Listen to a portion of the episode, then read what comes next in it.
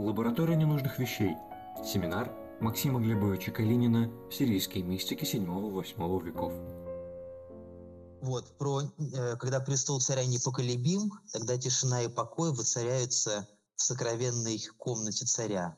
А если престол поколеблется, то и царь окажется в волнении.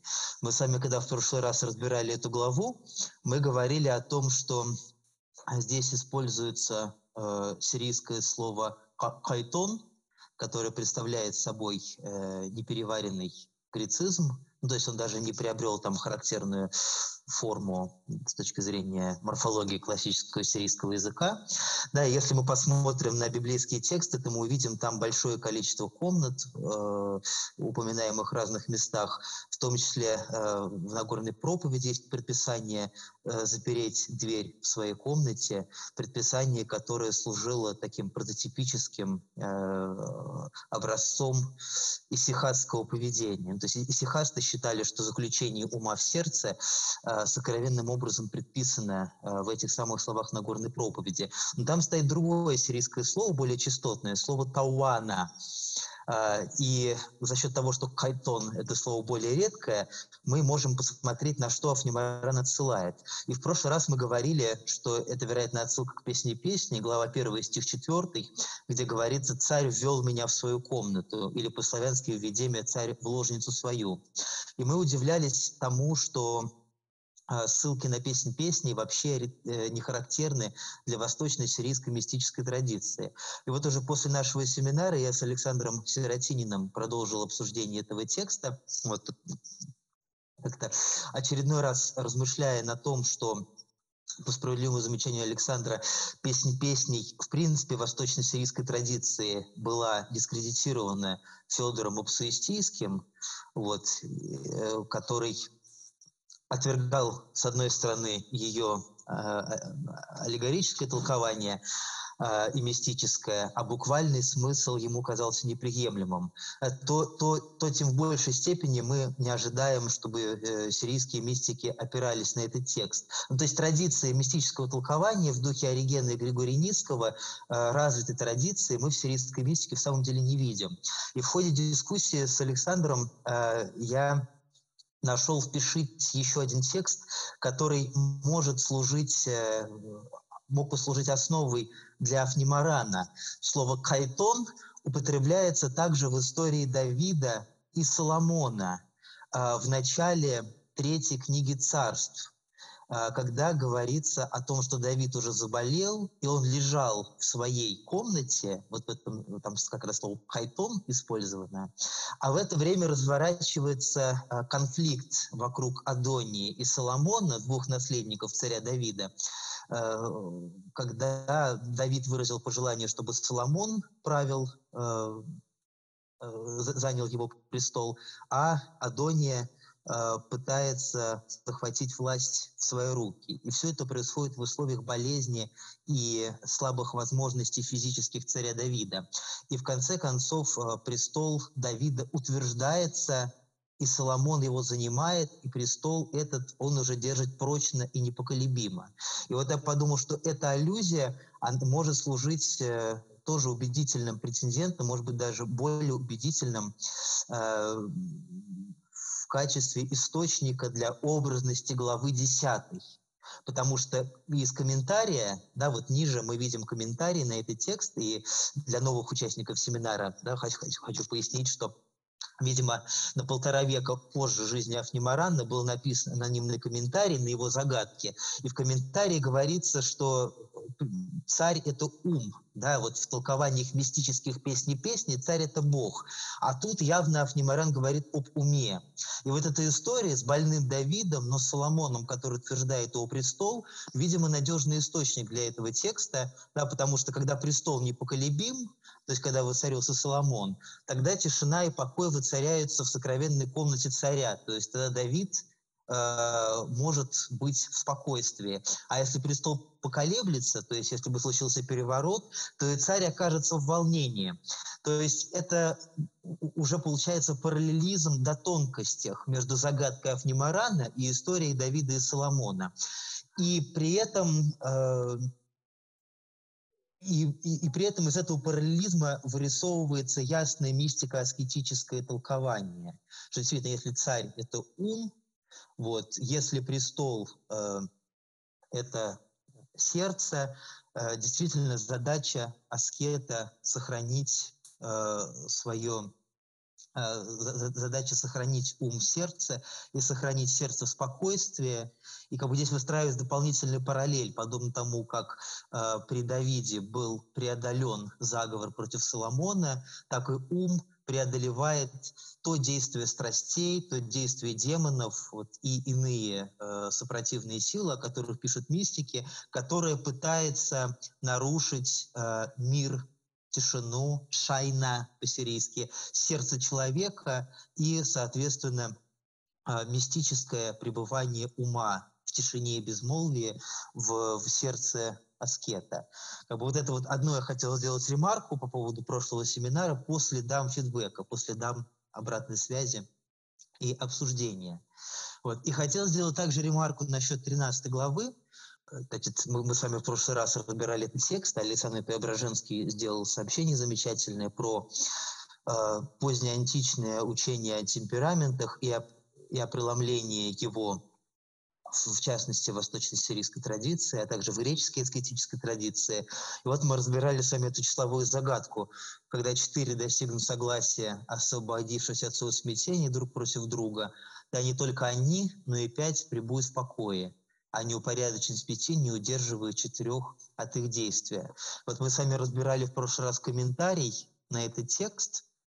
А, как я упомянул, комментарий, написанный предположительно а, века через полтора после жизни самого Афнимарана. Но мы здесь не имеем жесткой датировки, и косвенные свидетельства лишь то, что в этом, в этом толковании упоминается спор о том, может ли человеческая природа Иисуса Христа созерцать его божественную природу, спор, о котором мы еще будем говорить сегодня. Вот. А кульминацией этого спора э, явился, явились события вокруг собора 786-787 года. Ну, двойная датировка, потому что датировка по хиджре, и она неоднозначно переводится в нашу датировку, если нет точной привязки дате. Значит, э, собор, на котором Иоанн Дальяцкий был осужден за это самое учение. Вот, а также все, кто придерживается этого мнения. И предположительно этот комментарий как-то с этими событиями мог быть связан. Ну, так вот, в этом комментарии говорится о том, что речь идет о четырех стихиях тела и о пяти э, смешениях, э, э, простите, о четырех смешениях то есть четырех темпераментах, э, нет, э, о четырех э, качествах, которые, смешение которых в разных комбинациях создают девять темпераментов, и пяти духовных чувствах тела. Вот Александр Сиротинин после нашей, опять же, после нашего семинара указал на то, что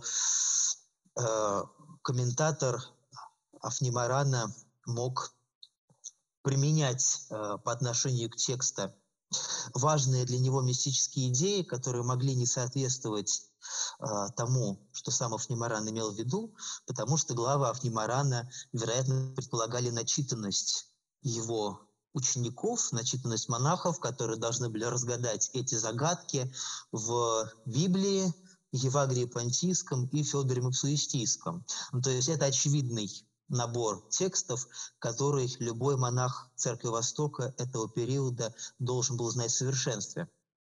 Вот. И если через призму Евагрия читать этот текст, то четыре для Евагрия – это все-таки четыре стихии, четыре стихии тела, то есть символ материального мира – вот, то есть монах, который читал текстов Немарана и который имел перед собой бэкграунд евагрианский, в частности, он должен был подумать скорее о четырех э, стихиях. И у Иосифа Хазаи в его загадках мы тоже видим четыре, в первую очередь, как отсылку к четырем стихиям.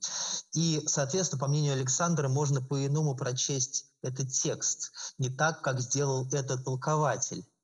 То есть, что в данном случае, если по четырьмя понимается четыре стихии тела, то, э, то когда четыре освободятся от своего смятения друг против друга, а когда это произойдет? То есть если мы говорим о темпераменте, о, о смешениях, да, о четырех началах, горячем, сухом, горячем, холодном, влажном и сухом, которые задают девять темпераментов, то согласие четырех начал – это достижение гармоничного темперамента, сбалансированного, то есть девятого. Если же речь идет о четырех стихиях, то их взаимная противоположность – это то, что держит и утверждает этот мир. То есть то, что в случае с темпераментом будет негативным фактором, то в случае со стихиями будет фактором нейтральным. И действительно выше э, во второй главе, которую мы разбирали в нашем семинаре, когда он еще проходил в реальном времени. Но опять же, для э, участников многих э, семинара онлайн этот текст будет новым. Вот выше Афнимаран как раз говорит, что некоторые из первых природ, противоположные друг другу, утверждают и сохраняют все сие. И тут как раз он говорит о стихиях, о четырех стихиях, которые взаимно противоположны. А другая природа, которая была сотворена вместе с ними, простая и словесна. Когда мы разбирали этот текст, мы говорили, что э, э, эта вторая глава Афнимарана предполагает знание э, толкования Федора Мапсуистийского на первые два стиха книги «Бытия», когда говорится, что Бог сотворил небо и землю, земля была безвидна та, да, как мы помним, тьма над бездною, и Дух Божий да, э, носился над водою, и сказал Бог, да будет свет. И Федор задавался вопросом, зачем Бог сказал, э, почему сначала он сотворил без слова, ничего не говорится, что Бог что-то говорит. И только на третьем стихе книги «Бытия» Бог нечто говорит. И Федор предложил изящное толкование этого места, которое за ним повторяют другие восточно-сирийские авторы. А, подробный обзор этих авторов, развивавших учение о первых природах, дан диссертации Юлии Владимировны Фурман о истории временного мира Барпинкаи. Так вот, Федор Мупсуистийский говорит, что Бог сотворил э, первые природы в молчании. Это вот, собственно, то, что перечислено в книге «Бытия» это небо, земля, вода, воздух, огонь, тьма и ангелы. То есть это первые природы, да, вот из них четыре стихии, вот, э, а также а также тьма и небо, э, и э, и ангелы, да, э, среди них. Так вот, получается, что есть да, вот еще, еще скажу, что да, я, я, я не договорил мысль Федора. Так вот, Бог творит сначала вот эти природы первые в безмолвии, а потом, когда появляются ангелы, Бог начинает творить словом для того, чтобы этих ангелов научить, кто они такие. Потому что когда появился воспринимающий, когда появились ангелы, тогда появилась и потребность обучить их. И поэтому уже ради них Бог начинает творить словом. И уже свет Он начинает творить словом. Да будет свет и дальше. Причем вот э, э развивают э, восточно-сирийские авторы Нарсай в V веке и Йоханан Барпинкайе в VII веке.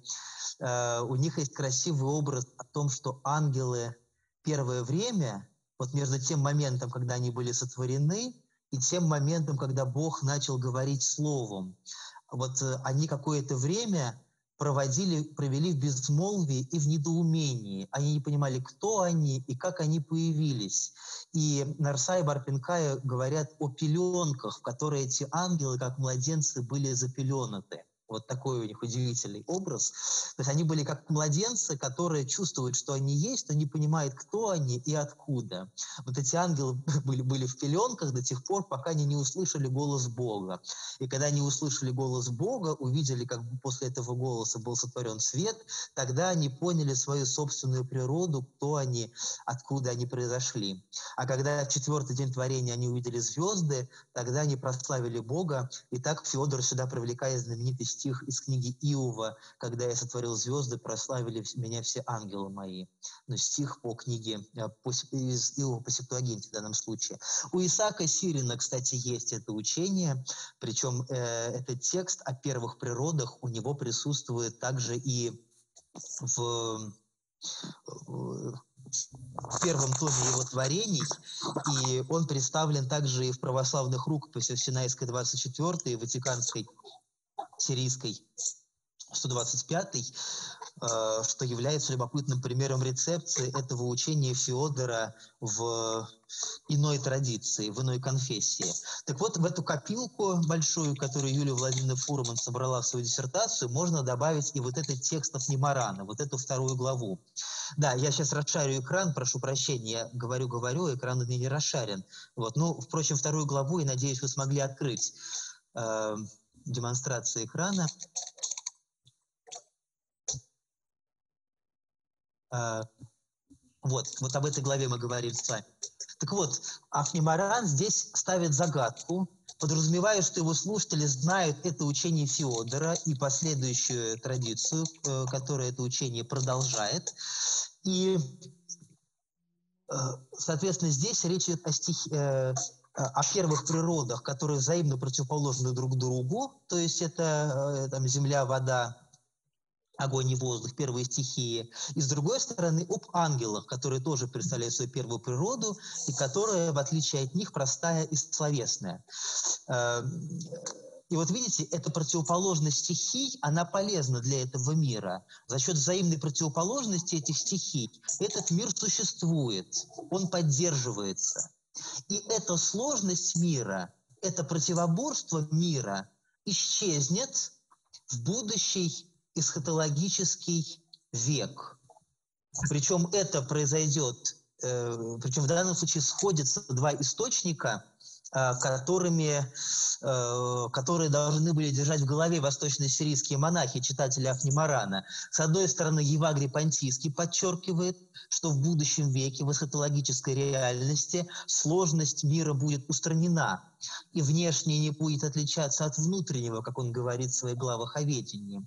С другой стороны, Федор Мапсуистийский подчеркивает, что в будущем веке, когда мир приобретет некоторые божественные свойства, а именно вечность и неизменяемость, э, исчезнет сложность в этом мире, исчезнет взаимные противоборство стихий.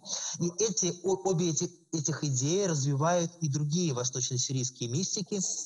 В частности, об этом подробно говорит э, Ицак Сирин э, в своих главах о ведении.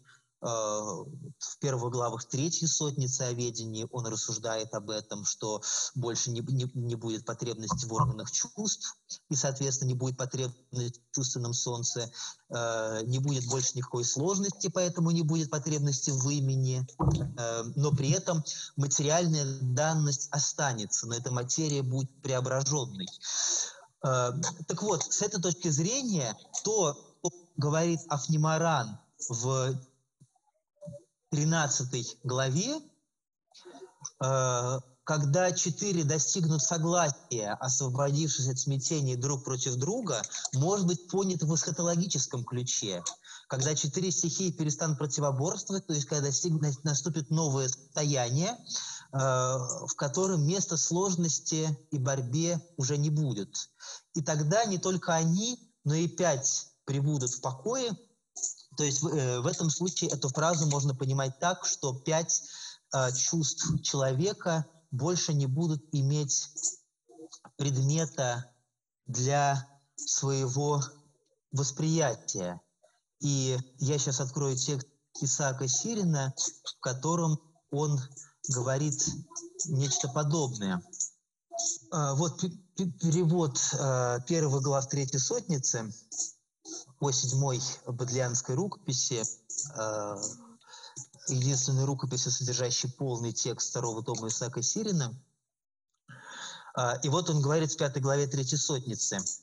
«Э, «Если светоносные стихии были созданы для телесных, то есть для телесных существ, для людей, чтобы они могли пользоваться телами и получать различный опыт от чувств, и если когда-то то, что воспринимается чувствами, уже не будет поддаваться различию, то ясно, что и появившиеся ради этого, э, ну, то есть речь идет о светоносных стихиях, о светилах, станет избыточным для употребления.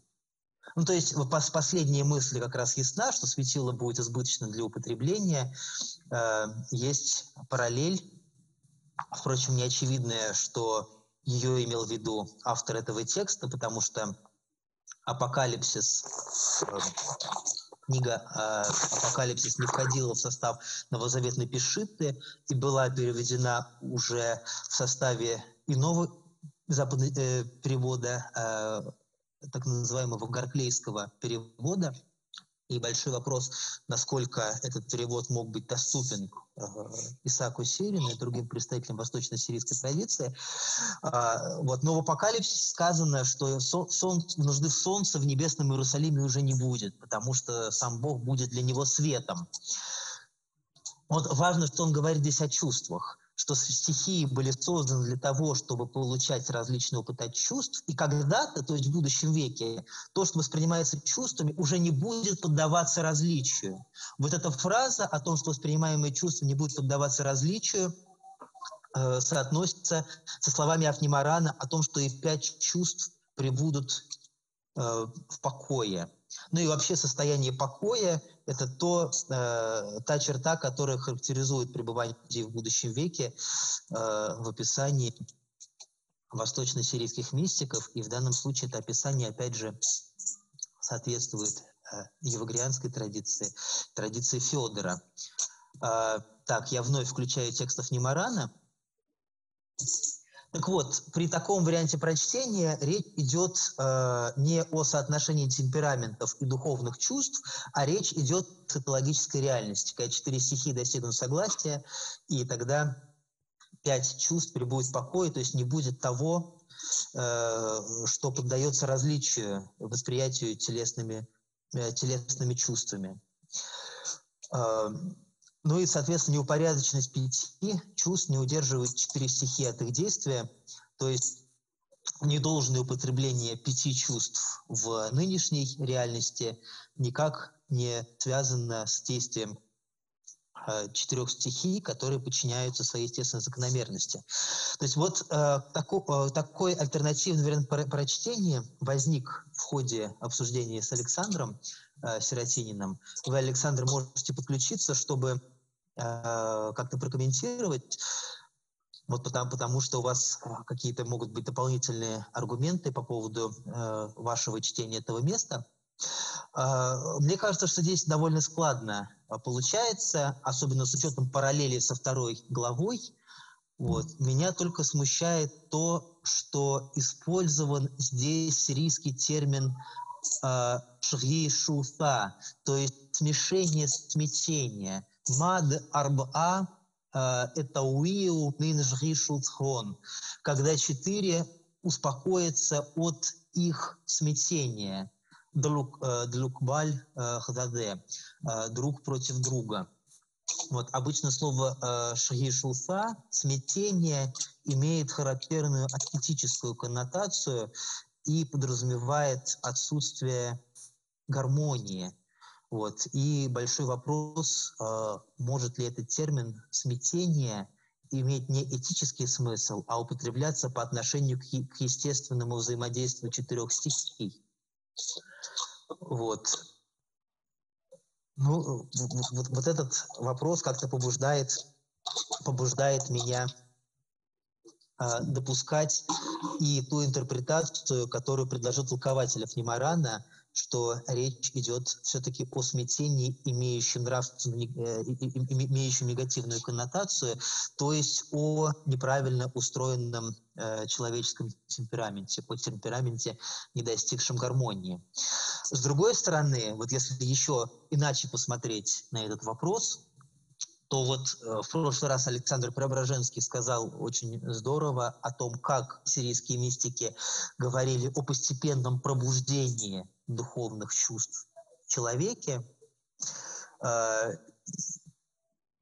и о том, что когда человек достигает э, гармоничного устроения своего темперамента, тогда он приобретает, ну, это достигается на первой степени мистического опыта, на телесной степени или на ступени очищения дахьюса по-сирийски, э, тогда человек обретает возможность для того, э, чтобы его духовные чувства пробуждались. Соответственно, пока темперамент человека не устроен, пока человек не достиг гармонии, пока человек не освободился от страстей, то есть не прошел первую ступень, его э, чувства духовные, чувства его ума не имеют возможности для восприятия божественных вещей и пребывает в, еще в спящем состоянии. Э, и вот э, другой вопрос, на который нужно ответить. Если человек проходит первую ступень, первую телесную степень, достигает гармоничного устройства своего темперамента, э, он переходит на душевную ступень, которую мистики называют ступенью ясности, когда ум обретает э, ясное зрение, когда ему становится доступны сначала созерцание телесных, затем созерцание бестелесных, когда он воспринимает хале, вот эти ноэмата, божественные замки о воспринимает их пятью чувствами своего ума, можно ли это состояние чувств ума назвать состоянием покоя или это наоборот состояние их активности.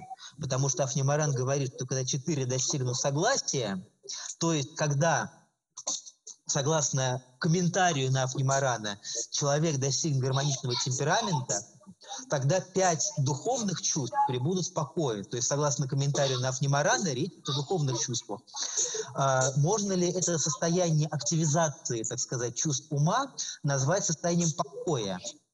Действительно, все чувства человека, и телесные, и душевные, э, и, и, и телесные, и чувства ума, пребывают, согласно сирийским мистикам, в полном покое, когда человек достигает соединения с божественным светом.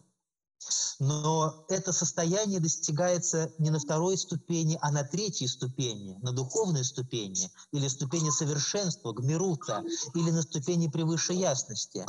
И получается, что между одним достижением гармоничного темперамента, и другим, то есть пребыванием пяти чувств покоя, образуется как бы вот некая такая пустота.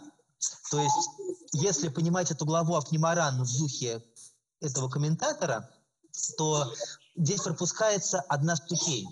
Четыре э, э, ступень полного преодоления страстей – Э, ступень чистоты, и ступень полного успокоения умных чувств, то есть ступень совершенства и превыше ясности. А между ними стоит душевная ступень или ступень ясности, в которой умные чувства работают.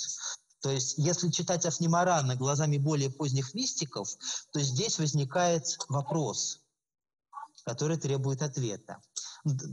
Тогда Александр Преображенский, если вы тоже можете как-то прокомментировать, вы можете меня перебивать и вступать в этот разговор. Будет очень здорово, если мы сейчас это в виде диалога выстроим. То есть пока что у нас вырисовываются два прочтения этой 13 главы Афнимарана. Одно, когда мы смотрим назад на Евагрия и Федора, другое, когда мы смотрим э, вперед на Иосифа и отчасти Исаака Сирина, и, в общем-то, вот на этого э, комментатора Афнимарана, который был, видимо, современником Иосифа Хазаи. Вот. И для обоих этих толкований есть свои аргументы за и против. Но, собственно, видимо, в этом и задача была Афнимарана, в том, чтобы побудить э, к размышлению, и наверняка его главы предполагают несколько разных способов понимания, то есть, может быть, многозначность, о которой говорит Афнимаран, это многозначность сознательная. Ну вот, это те ремарки, которые я хотел сделать по главам 10 и по, главы, по главам 13. Заодно мы сделали такой э, экскурс в концепцию Федора э, и привели параллель из э, Исаака Сирина. Э, вот, в частности, для тех, кто не мог участвовать в семинаре ранее. Если есть комментарии по этому поводу, я прошу вас их высказать. Вот. Я же пока перехожу к следующему файлу с текстами последующих глав. Вот. И эти главы я сейчас буду выкладывать в чат, чтобы мы могли продолжить обсуждение уже дальнейшего текста Афнимарана. Итак, если есть желание высказаться, я прошу высказаться. Да, добрый день, Максим. Добрый... Да, да, здравствуйте, Александр. семинара. Я э, добавлю э, большую ремарку, потому что сказал Максим. То есть, да. Хорошо нас... ли слышно Александра? Хорошо ли Александра слышно? Потому что в плохо, прошлый раз плохо. А, были замечания, что не а, Сейчас плохо хорошо слышно? слышно? Сейчас хорошо слышно? Вот вроде бы сейчас лучше. Ага. А, значит... Вот, гораздо лучше.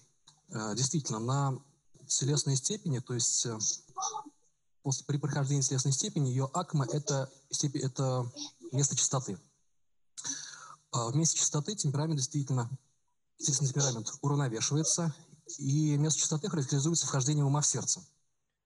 Бех Шакамульский, он в своих беседах, они опубликованы только частично, диссертации в Монике Бланшар, он описывает э, в терминах буквально Симеонного богослова, вернее, псевдо-Симеонного богослова о трех образах молитвы.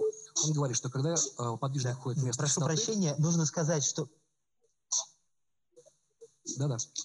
Да, да, простите, Александр, что я перебил. Хотел пояснить, да, что Бехиша Камульский – это э, ученик э, Мара Шамли, а Мар Шамли по косвенным свидетельствам мог быть учеником Иосифа Хазай. То есть, вероятно, это уже, это, это уже э, век, это следующее поколение сирийских мистиков после, э, после Иосифа Хазаия, вот, э, которое изучено гораздо меньше, чем мистическая традиция 7 века и 8, впрочем, тоже недостаточно изученная. Да, прошу прощения, Александр, хотел просто сделать пояснение насчет этого автора. Да, я, значит, Бехешев пишет, что а, как только подвижник, как только ум входит в место чистоты, то он едва и с трудом протискивается сквозь внутренние двери сердца, и тогда он видит себя а, в образе в неком таком сиянии Луны. И по его словам, именно вот это сияние, оно и называется отцами а, местом, вернее, цветом сапфира и сиянием неба. А, то есть вот уже при самом вхождении в место чистоты а, оживляются умные чувства. Дальше э, Бехыши пишет, что э, демоны меняют тактику брани и начинают вести с подвижником борьбу посредством прикосновений. Вот этот момент самый интересный. Сейчас я зачитаю, ну, не зачитаю, вернее, как кратко поясню.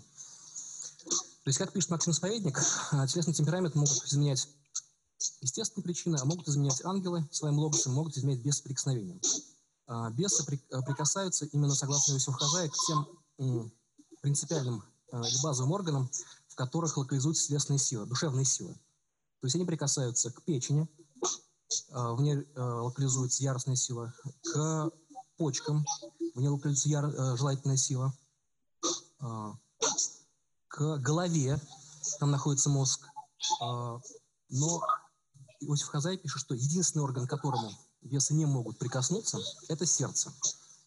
Это кажется несколько... И поэтому он говорит э, в послании, в одном из посланий, что э, бесы вызывают свою теплоту э, на спине напротив сердца. Вот это очень интересное указание, которое остается таким повисшим в воздухе в его послании, если не знать бэкграунда этого высказывания. Оно становится понятно благодаря православной традиции. Значит, согласно святому Диадоху Фатикийскому, после крещения бес изгоняется из сердца, там находится ум, нус, и поселяется в сердце благодать. А, кроме того, в сердце, в одном из желудочков, является, находится седалище естественной теплоты, согласно Симеону Тайбута, из жизни пневмы. А, когда молитва постепенно сходит в сердце, это описано Никифором Уединенником, это описано Бехой Шакамульским в том числе, расхождение молитвы в сердце, то а, проявляется эффект э, теплоты где-то в груди, в сердце. А, вероятно, благодать усиливает, то есть, это, то есть благодать и естественная теплота усиливают друг друга, или благодать усиливает естественную теплоту.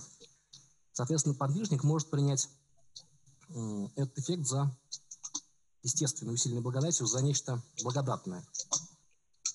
А, но православные, по крайней мере, отцы предостерегают от этого, говоря, что это естественная теплота и не более – а, но, как мы видим, бесы тоже могут имитировать эту теплоту. А, это вот одно замечание. Второе замечание относительно пяти чувств, которые прибудут в тишине. Значит, тишина – это, или безмолвие, согласно сирийским отцам, это некая среда, а, в которой существует английский мир. То есть английский мир – это пребывает безмолвие. И в этом безмолвии он воспевает Бога некими ангельскими речениями тонкими. А, это учение о том, что ангельский мир есть тишина, оно происходит от другого сирийского, западно-сирийского а, подвижника, начальника. Он жил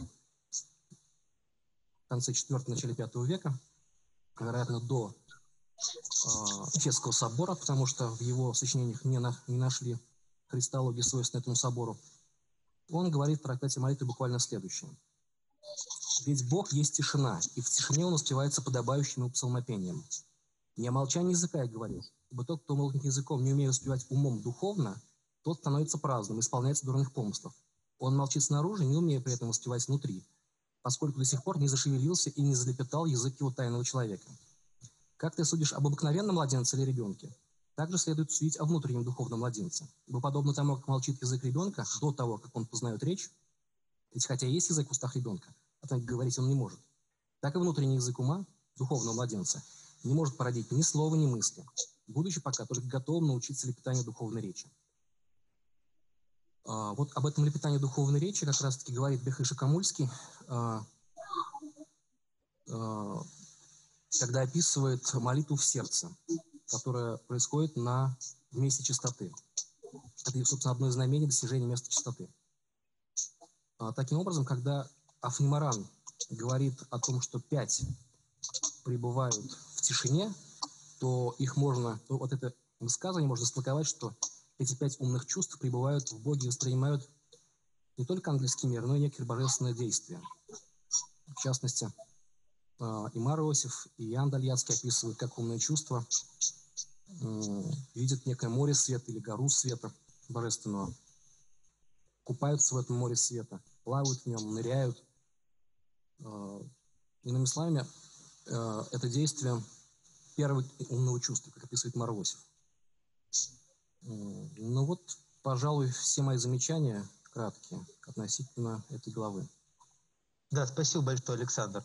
То есть вопрос, можем ли мы о тишине умных чувств, вот синтезируя то, что вы сказали про Иоанна Дальяцкого и Иоанна Помейского, можем ли мы тезис о тишине пяти умных чувств применить ко второй ступени э, душевной, а не к третьей ступени? То есть еще раз, мы говорим о трех, о трех степенях, да, телесной, душевной и или степени чистоты, ясности совершенства. Первая ступень характеризуется очищением страстей, последняя ступень характеризуется единением с божественным светом, на второй ступени расположены основные созерцания, ведущие к этому соединению. Созерцание телесных, созерцание бестелесных, созерцание суда и промысла уже на границе второй и третьей ступени. Вот как это выстраивает э, Оликал в своей работе о трех э, степенях э, мистического опыта у Иосифа Хазаи. Вот, то есть такая вырисовывает ступень, если синтезировать схему Иоанна Помейского и схему Евагрия, как это и делает Иосиф Хазайя, видимо, более регулярно, чем другие сирийские мистики, которые упоминают три степени и созерцания, но ситуативно, в особенности у Антальятска упоминание созерцания суда и промысла почти не встречается. Было только один случай, называет, и еще один случай в спорном тексте, который непонятно Иоанну Дальятскому или Иосифу принадлежит. Так вот, а, когда, если читать Афнимарана в духе толкователя текста Афнимарана, э, и понимать так, что э, когда человек достигает гармонии своего э, гармоничного темперамента, тогда создаются условия для тишины умных чувств. Можно ли, Александр, говорить о том, что на душевной степени умные чувства пребывают в тишине? То есть есть ли подобное утверждение у Иоанна Апомейского, который говорит о том, что тишина — это необходимое состояние молитвы, и в тишине пребывает ангельский мир? Да, вот тот отрывок, который я зачитал, он как раз-таки и описывает э, самое начало э, сердечной молитвы. То есть, когда ум учится произносить слова, э, находясь в сердце. Это как раз степень, э, душевная степень, которую пишет и Иоанн Памейский, и Иоанн Иосиф Хазая. Поэтому, думаю, это утверждение вполне справедливо.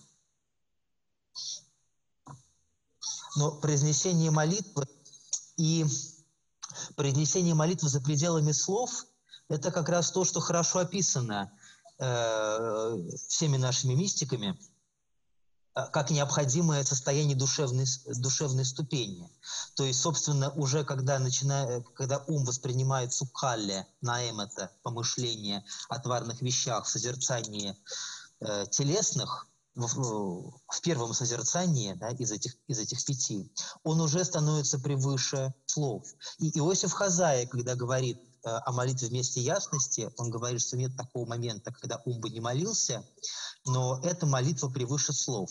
Помните это место, где он э, почти дословно цитирует 22 слово Исаака Сирина. Но речь идет о э, речь идет о молитве превыше слов и сложности. Но если мы говорим о чувствах ума, которые уже э, сами, само по себе их действие превышает сложность, и само по себе их действие, заключающееся в восприятии, постижении, развлечении логосов, как это описывает Иосиф. Можно ли это действие чувств назвать тишиной?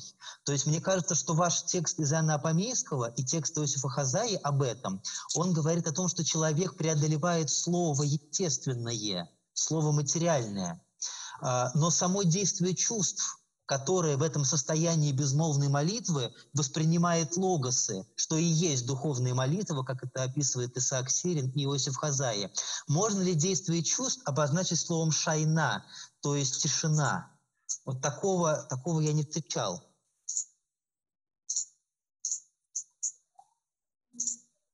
Я думаю, да, поскольку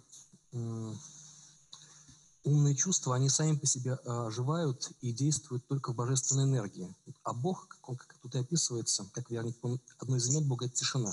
То есть э, та среда, в которой умные чувства действуют, это среда Бог.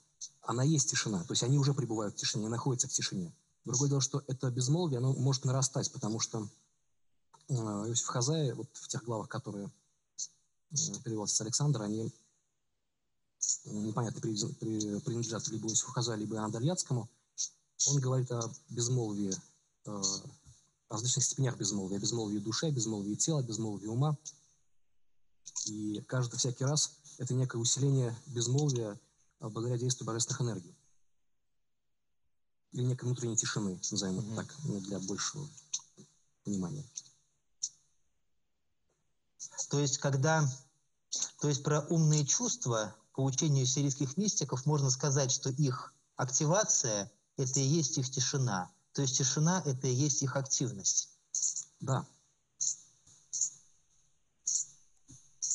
А, спасибо большое, э, спасибо большое, Александр. А, да, ну, то есть вот мы пока что остановились на двух прочтениях 13 главы Афнимарана. Как я сказал, одна из них смотрит в прошлое, другая из них смотрит в будущее на э, более позднее изложение мистического опыта у э, сирийских мистиков. И взгляд в будущее мне тоже представляется очень важным, потому что то есть мы, мы, мы понимаем, что с одной стороны более поздние прочтения или прочтения у иных э, иным, иными авторами более ранних может подразумевать элементы их интерпретации, там, которые сам Афнимаран не подразумевал. То есть, когда мы будем, дойдем до 90 главы, где говорится, что есть только один из сотворенных, который постиг непостижимость Бога, то есть речь идет о человеке Иисусе, о, о человеческой природе Христа, в, в Бога-человеке. Для толкователя Афнимарана было важно связать это, этот текст с полемикой вокруг вопроса о том, видит ли человеческая природа Христа его божественную природу. Для самого Афнимарана этот вопрос еще не был актуален, и он не ставится так прямо в его текстах.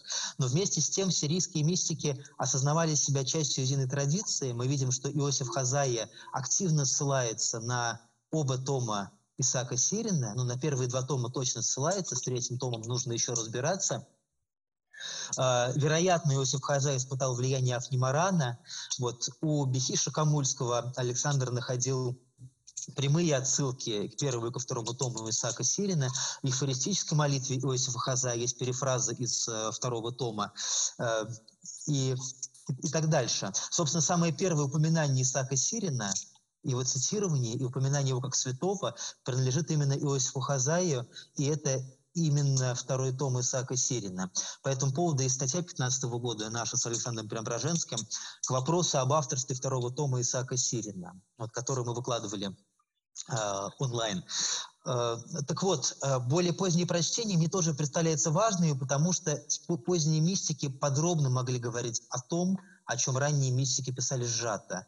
И хотя, с одной стороны, мы отдаем себе отчет, что поздние авторы могли уже какие-то свои важные идеи выражать, цитирую более ранних мистиков, вместе с тем они и о ранних мистиках знали гораздо больше, чем мы, и поздний текст – это бесценный источник сведений о ранних мистиках. Вот сейчас, переводя третий том Исаака Сирина, я вижу очень много параллелей с э, мистиками восьмого века. Э, в третьем томе Исаака Сирина много говорится о световых видениях, что, э, по замечанию митрополита Лариона Алфеева, для первых двух томов Исаака Сирина не характерно. А описание световых видений для Иосифа Хазая и Иоанна Дальяцкого как раз-таки очень характерны. И сравнение с более поздними мистиками позволит понять э, и вопрос об авторстве тех или иных ранних текстов, и вопрос об их влиянии. Вот, поэтому тоже это представляется значимым. Так что пока что на этих двух толкованиях, одно с отсылкой к ранним авторам, другое с отсылкой к поздним, мы остановимся и двинемся тогда дальше к 14 э, главе. Э, я сейчас опять расшарю экран. Пока что эта глава будет в более простом виде по сравнению с первыми 13 главами, издание которых мы э, с Александром подготовили.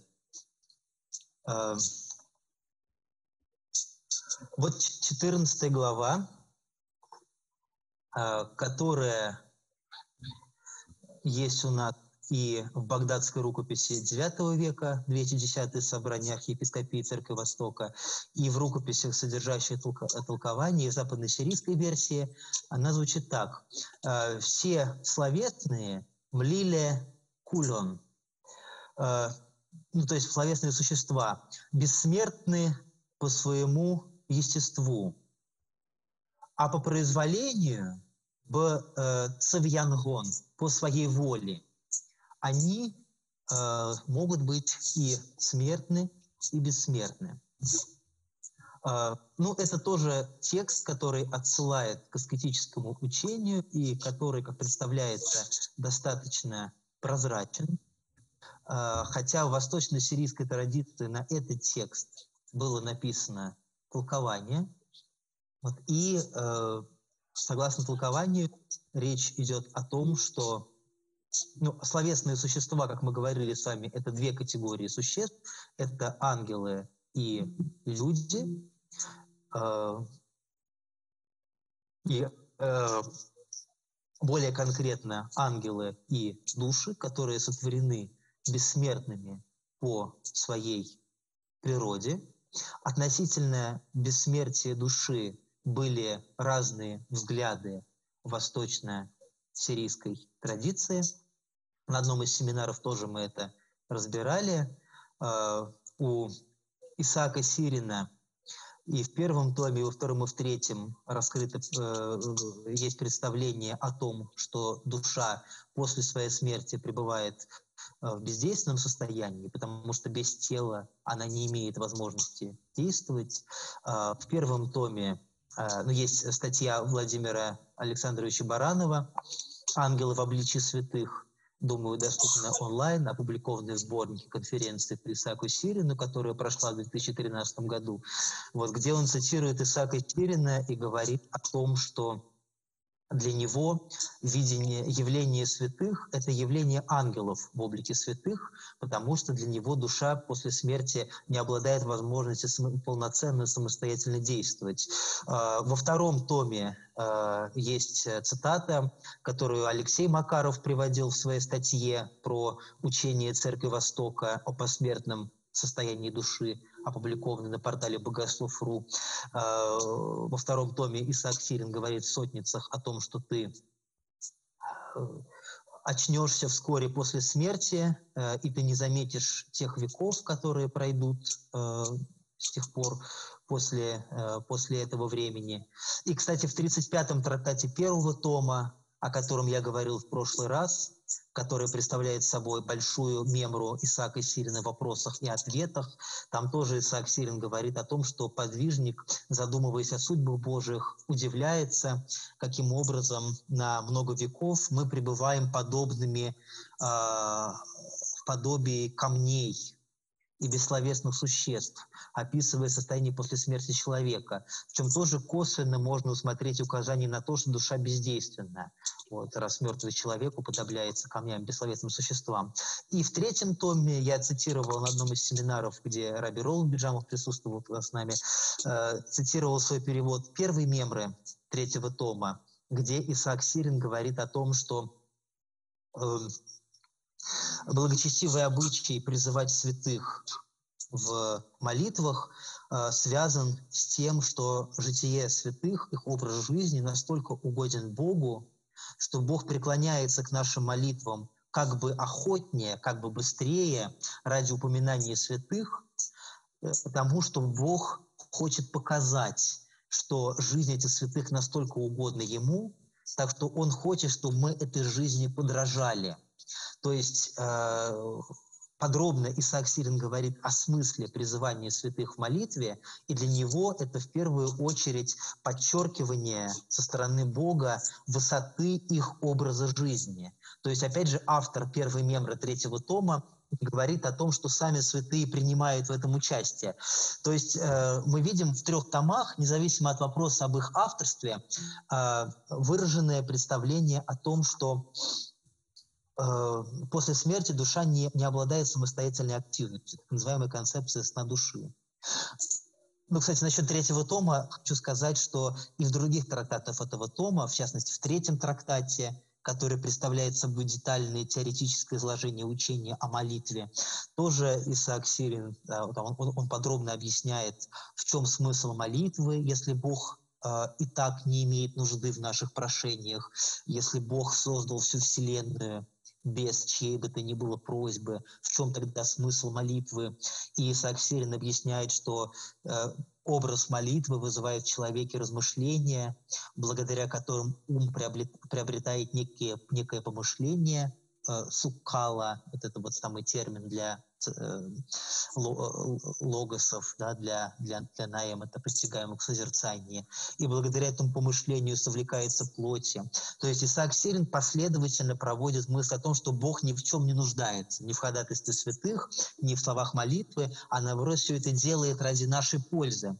Ну так вот, э, мы видим с его именем связанные представления о бездействие души после смерти. В то же время у э, Хануна ибн Юханны ибн Ацалта в IX веке мы видим в числе шести мнений, приписываемых Исааку Сирину, также и мнение о том, что душа не теряет твою память после смерти. И это э, представление, приписываемое Исааку Сирину, э, теми монахами из области Бет, э, э, Бет Гармай, которые сказали об этом Хануну, оно явно находится в, в разрезе с теми текстами трех томов, которые мы имеем перед собой.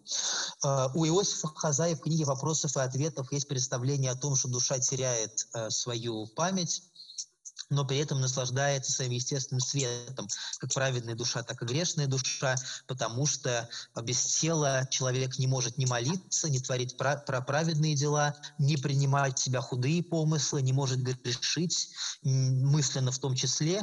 И Бог, чтобы не подвергать душу мучению, позволяет ей временно все забыть а память обо всем, обо всем содеянном вернется к душам после их, воскрес... после их воскрешения. Вот. Так что Иосиф Хазая допускает как бы большую степень активности души по сравнению с Исааком Сирином, но подчеркивает, что памятью она не будет обладать.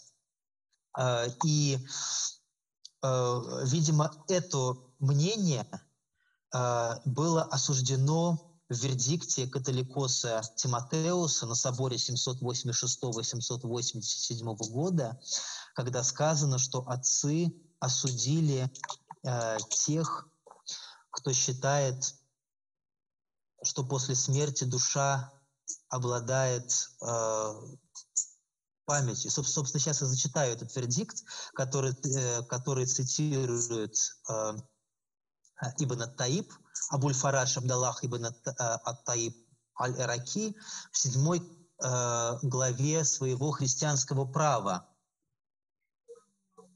в седьмой книге, в тринадцатой главе.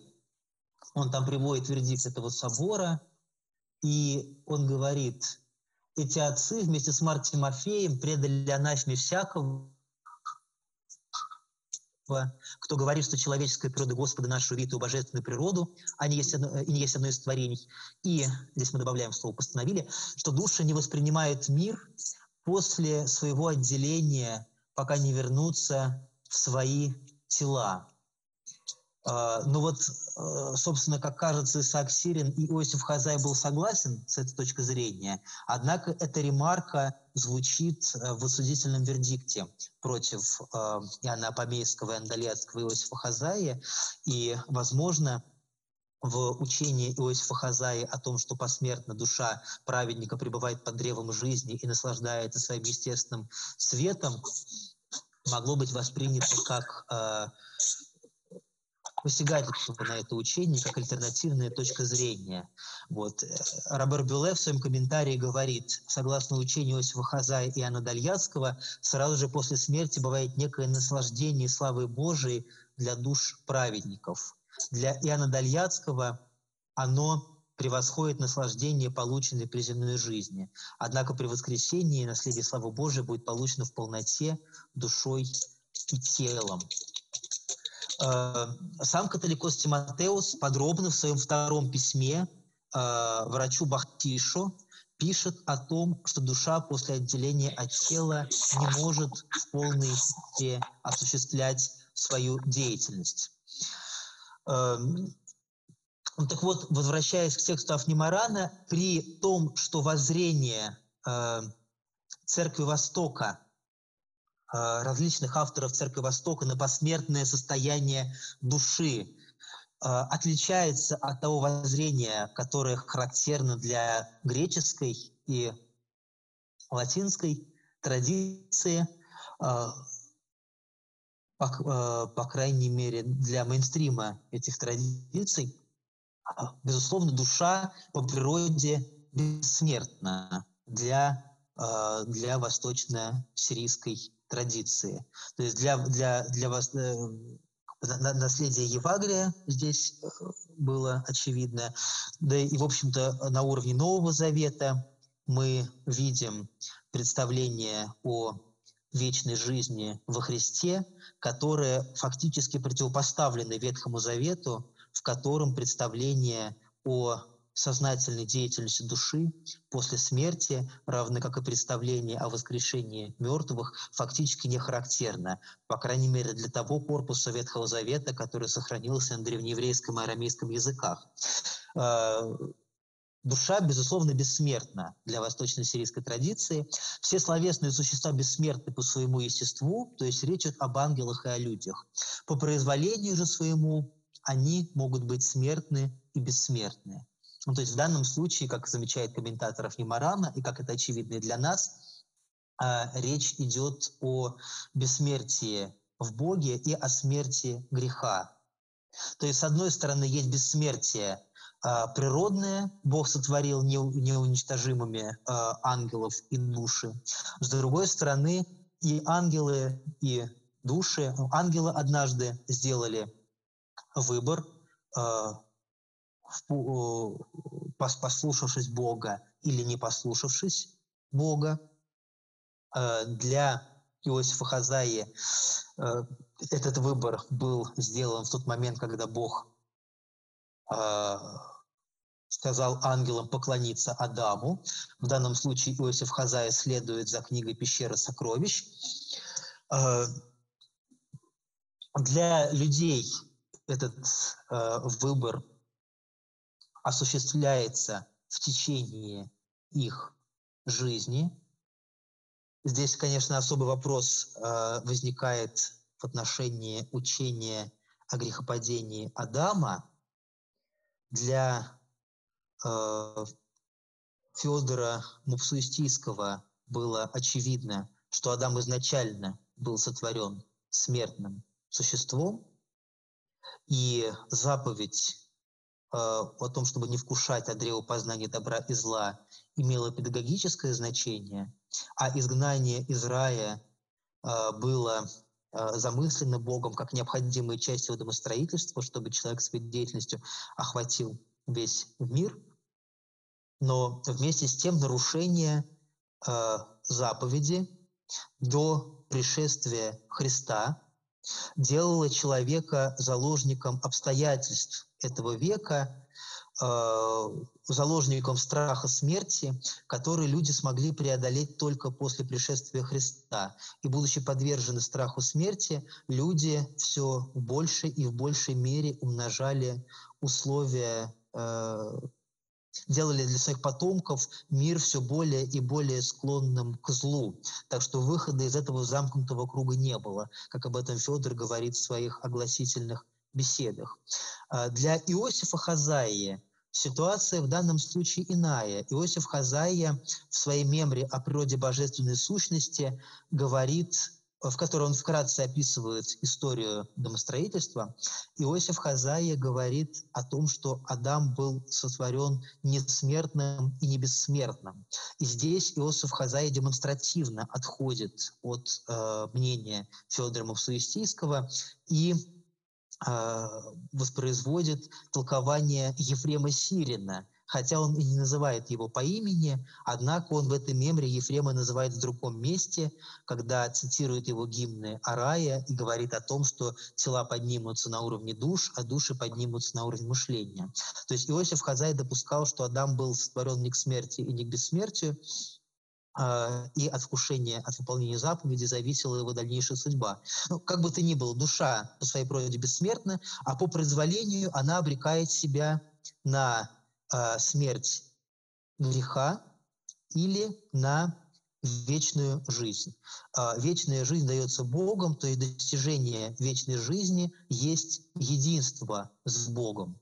Причем э, для сирийских мистиков это достижение вечной жизни – когда говорится о достижении вечной жизни, речь идет не только о будущем веке, о периоде после всеобщего воскресения, но и о состоянии мистического опыта уже в этой земной реальности. Э, в первом томе Исаак Сирин говорит, э, если я не ошибаюсь, в 62-м трактате по сирийской версии, Исаак Сирин говорит о том, что вечная жизнь есть э, чувствование любви Божией. То есть человек, который переживает божественную любовь, он уже приобщается вечной жизни, потому что Бог есть жизнь. Точно так же в третьем собрании Исаака Сирина э, отдельная мемра посвящена комментарию на слова апостола Павла из послания к Колоссянам «Вы уже воскресли со Христом», в котором, опять же, а, Исаак Сирин, ну, или автор этого трактата, говорит о бессмертии, ну, о, о мистическом, о воскресении души, которое приобретается уже в земной жизни, в мистическом опыте. То есть чувствование вечной жизни дается уже на земле в приобщении к Богу, вот, и это предвкушение будущей вечной жизни в залог, о котором говорят сирийские мистики. Э, если же говорить об эсхатологической перспективе, когда э, человек должен понести последствия за сделанный им выбор, то, например, Иосиф Хазаия в своей книге «Вопросов и ответах», э, говоря о вечном мучении, которое является плодом выбора, сделанного в сторону греха, как говорит Исаак Сирин в 26-м трактате первого тома, «Иенна есть плод греха, который однажды получит свое бытие». Иосиф Хазая, рассуждая об этом, говорит о том, что э, то, что Евангелие говорит о муке вечной, то есть о том, что души даже в вечном огне не уничтожатся совершенно, но будут существовать вечно, это уже есть намек на бесконечное божественное милосердие, то, что Он души сотворил бессмертными по природе, и то, что они не уничтожаются в результате э, наказания, даже те души, которые сделали выбор в сторону греха. Потому что если бы Бог захотел уничтожить души совершенно, то Он бы просто лишил их существования. Причем э, Иосиф Хазаев в книге «Вопросов и ответов» высказывает мысль, что только одно существо подвержется такого рода наказанию – это антихрист, который будет полностью лишен своего бытия, будет полностью уничтожен. А, вот этот ход, ход мысли – что даже то, что души будут мучиться э, после люди будут мучиться после воскресения, и говорится о том, что это мука вечная, то есть что а эти люди не будут уничтожены, это уже намек на божественное милосердие. Это вообще любимая мысль экзотическая Иосифа Хазаи, которую он снова и снова повторяет в книге «Вопросов и ответов», когда он, описывая различные жестокие наказания, данные в Ветхом Завете, он все время ищет в них положительный смысл. А, Каин пролил кровь Авеля, и эта кровь выпьет Богу от земли. А, есть большая экзегетическая традиция, связанная с этим местом, говорящая о правосудии Божьем, о том, что любой грех, в конце концов, а, получит воздаяние. И Иосиф Хазай дает комментарий на это место, которое, по замечанию Нестора Каввадеса, немецкого сиролога, грека по происхождению, а, автора греческого перевода второго тома Исаака Сирина и издателя этой самой мемры. А, по замечанию Нестора Кавадеса, это, видимо, уникальное толкование вообще на фоне христианской традиции. Ну, в той мере, в какой Нестору Кавадусу удалось отследить э, параллели к этому толкованию. Так вот, Иосиф Хазай вот какое толкование предлагает, что ангелы после падения человека были э, в унынии, они утратили надежду. Они были созданы как служители человека, но они не имели никакой надежды в то, что человек способен творить добро и что способен осуществить замысел Божий о нем. Э, мы сами выше читали главу Афнимарана, что ангелы до сих пор не освободились от страха преступления, хотя все их удовольствие, вся их любовь в Боге. И от этого страха они освободятся только в будущем веке, когда сыны Божии, то есть люди, снова получат славу откровения. Э, эта мысль восходит к Федору Мусуистистому, в конце концов, к его тезису о том, что ангелы э, чают э, восстановление людей в будущем веке. А когда кровь Авеля начала взывать к Богу, люди увидели в этом знак благоволения к праведнику, э, и не люди, простите, а ангелы. Как бы ангелам это э, то, что кровь, пролитая кровь Авеля стала взывать к Богу, был знаком того, что род человеческий не безнадежен. То есть вот такое необычное толкование, уникальное, предлагает Иосиф Хазая, который во всех божественных каких-то наказаниях видит знак божественной любви. Точно так же, говоря о всемирном потопе, Иосиф Хазая прямо заявляет, что все человечество, погибшее в всемирном потопе, войдет в Царство Небесное, потому что грех его был искуплен. Вот. И так дальше, дальше он идет, и кульминацией этого всего является уже апокалиптическое видение Иосифа Хазаи, в котором он говорит о том, как пророк Илья вернется на землю в том же виде, в каком он был поднят на небо, то есть то, точно так же на огненной колеснице. В отличие от книги «Апокалипсис», Иосиф Хазай говорит о возвращении только одного Илии, Хотя в вознесении Еноха он тоже упоминает говорит о том, что Бог тем самым показал, что и мирянам доступен мистический опыт. И опять же, это был знак для ангелов, Божьего милосердия. Вот. Однако вернется на землю только Илья. И вот мы представляем эту картину. Возвращается Илья на огненной колеснице. Илья – грозный вестник, которого мы знаем из Ветхого Завета как пророка, собственноручно зарезавшего больше 400 э, языческих жрецов, и он приходит к людям и обращается к речью. Вот какую речь вкладывает в его уста Иосиф Хазая? Он им говорит, что хотя в наше время осталось совсем немного людей, верующих в Иисуса Христа, но для вас не закрыта возможность покаяния, потому что Бог милосердный, и Он всех прощает, кто, кто обратится к Нему, и вы можете вернуться, вы можете загладить свой грех.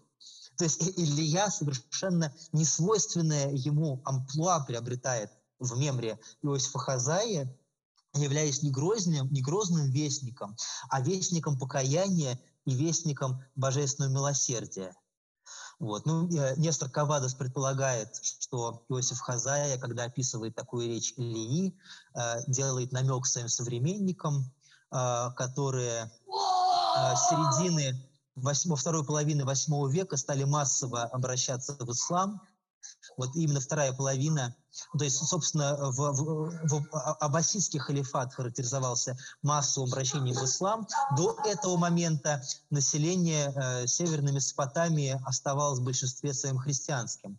Вот, ну, не знаю, э, трудно доказать или опровергнуть эту гипотезу Нестора Кавадоса, вот, но сама речь, которую Иосиф Хазай приписывает Илии, это, конечно, поразительные вот, иллюстрации его тезиса о том, что Божие милосердие, Божья любовь превосходит Божью справедливость. Вот когда сам пророк Илья оказывается в, в, в этой апокалиптической картине вестником милости. Так вот, и говоря о вечных муках, Иосиф Хазай говорит, что то, что душа по природе будет вечная и неуничтожимая, это тоже знак божественного милосердия. Ну а дальше Иосиф Хазай выражает надежду на то, что однажды мучение закончено, закончится, и вот это весьма трудный трудные для понимания, для осмысления и для разговора положение сирийской мистики. Э, во втором томе Исаака Сирина высказывается в 39 и 40 мемрах тезис о том, что э, есть великая тайна Божия относительно гиенны. Иосиф Хазаев в книге «Вопросов и ответов» говорит о том, что по милосердию Божию есть надежда, что вечные муки однажды прекратятся. Э, э, Причем э, и как, как Нестор Кавадос показал, это учение было напрямую укоренено в учении Федора Мапсуистийского о том, что в будущем веке недостатки этого мира будут исправлены. Но Вместе с тем этот тезис, хотя и имеет основание в учении Федора Мусуистийского, встречал критику в Церкви Востока. А, так известно, что учение Исаака Сирина о промысле Божьем критиковалось автором IX века Даниилом Бартуванитой – Э, э, автор этого же века э, Ханун ибн Юхан ибн Ассалт в числе шести тезисов Исаака Сирина, которые вызывали несогласие, называет представление о том, что Бог не воздает грешникам, и что за временный грех не будет вечных мучений. Эм, там точно так же Хануд ибн Юхан ибн Астальт упоминает, что ему э, не разрешали читать тексты Исаака Сирина как непригодные для э, непосвященных, не достигших должного возраста. То есть мы видим, что тезис Исаака Сирина, хотя и имел основание в авторах авторитетных для Церкви Востока, Феодоре, равны как и в Евагрии, для которого была характерна э, вера в апокатастасис. Вот. И одно из последних исследований на этот счет монография Илария Рамелли, которая также издала английский перевод главоведения Евагрия. Вот, несмотря на это, это учение встречало сопротивление. А, в первом томе Исаака Сирина, который был реципирован в православной традиции, говорится в 26-м трактате о том, что даже верные сыны Божии должны надежду разбавлять страхом. И что иметь полную веру в милосердие Бога в том числе относительно будущих судеб, человек может только на высшей степени, степени совершенства, когда он достигает единения с божественным светом и стоит выше какой бы то ни было тревоги. А когда человек спускается на более низшие ступени, в том числе ступени мистического опыта, он вновь теряет абсолютную уверенность в божественном милосердии. И тем более человеку, не имеющему мистического опыта, невозможно рассуждать о Божьем милосердии, о всеобщем спасении и о будущем веке. То есть, с одной стороны, сирийские мистики высказывали надежду в, абс- абсолютность всеобщего спасения, с другой стороны, подчеркивали необходимость должного расположения духа для того, чтобы размышлять об этих вещах. А, и тот же Исаак Сирин а, подчеркивает, что а, человеку, который э, совершает грех – и при этом рассуждает о всеобщем спасении, это непозволительно. Вот, он об этом говорит в 40-й мембре второго тома и, как я сказал, в 36-м трактате первого тома. Итак, говоря о... Э, потише, пожалуйста. Говоря о э, бессмертии э, словесных существ по естеству и смертности и бессмертности о грехе, смертности и бессмертности в отношении своего произволения, в отношении греха, стоит отметить, что для сирийских мистиков, и здесь мы опять обращаемся, прошу прощения, и опять мы обращаемся здесь к более поздним мистикам, чтобы понять лаконичную мысль Афнимарана. Э, речь идет о выборе человека к жизни – или выбора к смерти. А, в земной жизни, в нынешнем веке, это, этот выбор заключается либо в переживании вечной жизни в единении с Богом, либо в переживании смерти, в единении с, в, в совершении греха и в отделении от Бога. А, в перспективе будущего века а, смерть, э, вечность по естеству заключается в том, что не ангел, и ангелы, и люди будут иметь вечное существование, а то, что касается смертности по произволению, то э, или бессмертие по произволению, то они будут проявляться в будущем веке. Э, они будут проявляться в, в, в будущем веке в причастии Богу либо в приобщении гиенне, которая есть плод греха, но при этом сирийские мистики, писавшие на этот счет, высказывали надежду на то, что гиенна однажды прекратит свое существование, так что Бог будет все во всем. Как об этом говорит лаконичный Исаак в 26 трактате, гиенна, как плод греха, однажды получит свое начало, а конец ее неизвестен. И э, комментатор Афнимарана ссылается также на слова Христа «Верующий в меня вовек не увидит смерти, говоря как раз об этом вечном опыте пребывания со Христом. Эм, если есть желание, можем обсудить этот текст, либо же можем переместиться к следующей, 15 главе, которая представляет собой более загадочное место. Но если есть э, ремарки по поводу 14 главы, то вы скажите, пожалуйста. Максим, Или мы... Да. Я, пожалуй, добавлю, да.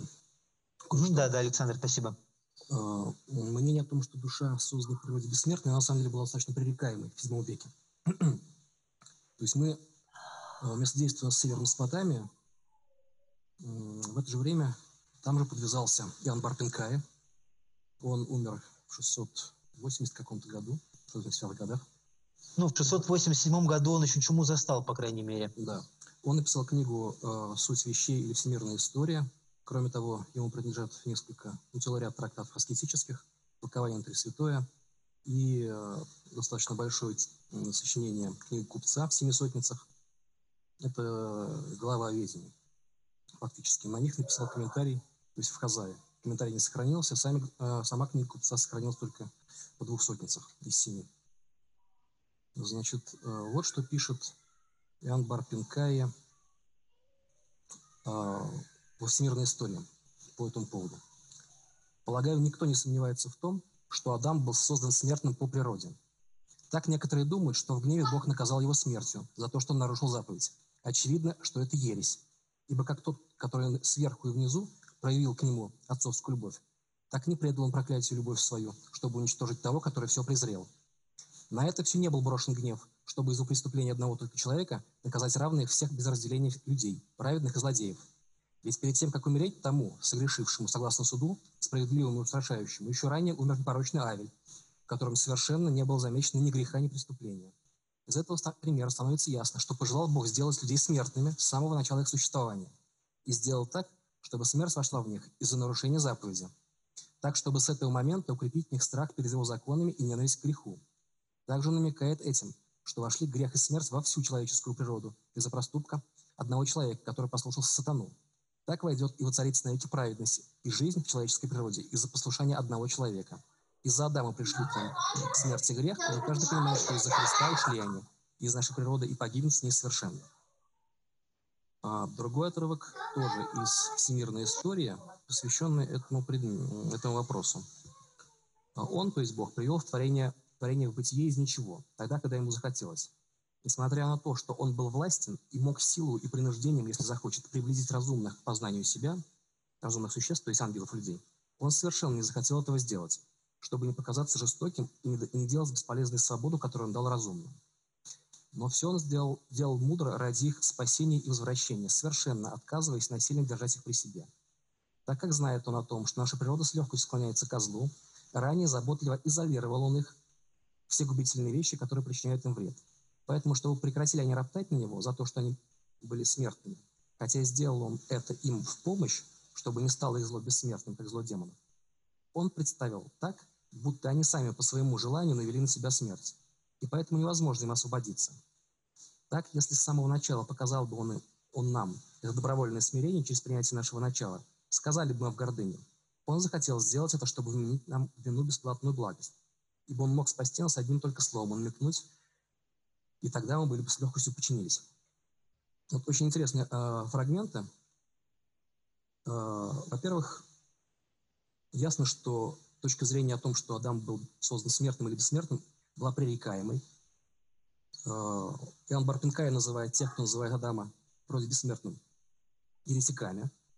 И мы знаем, что Афнимарана изгнали за то, что его обвинили в ереси мессалианства из монастыря Иоанна Халхлаха. Этот монастырь находится, наверное, в 20, 25-30 от монастыря Иоанна Камульского, где подвязался Иоанн Барпинкая очевидно, что некого консенсус патрум в Церкви Востока относительно этого вопроса ни в седьмом, ни в восьмом веке не существовало. То есть э, у каждого из мистиков, как Максим уже приводил в пример, Иосиф Каза, Иоанна Дальяцкого, Ахнимарана, вот в данном случае Анна Барпинкая, у каждого них есть своя точка зрения. Они э, достаточно противоречивы. И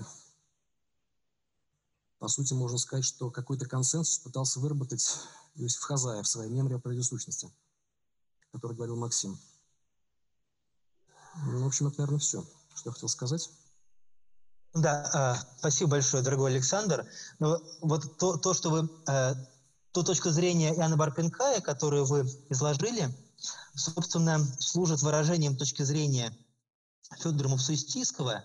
И э, я э, думал об Арпенкае, когда излагал гипотезу Феодора, и мне в этой точке зрения остается неочевидным судьба э, души. То есть когда Феодор и вслед за ним Иоанн Барпинкая, который следует таким образом для этого магистрального для Церкви Востока автора, речь идет о смертности или бессмертии Адама, э, речь идет э, если говорить не о нравственных последствиях и не о состоянии человеческой природы после грехопадения, что представляет собой отдельный вопрос, изменилось ли, насколько изменилась человеческая природа до грехопадения. Если рассматривать вопрос о смертности человека, то речь идет о смерти в смысле смерти тела и разлучения души и тела.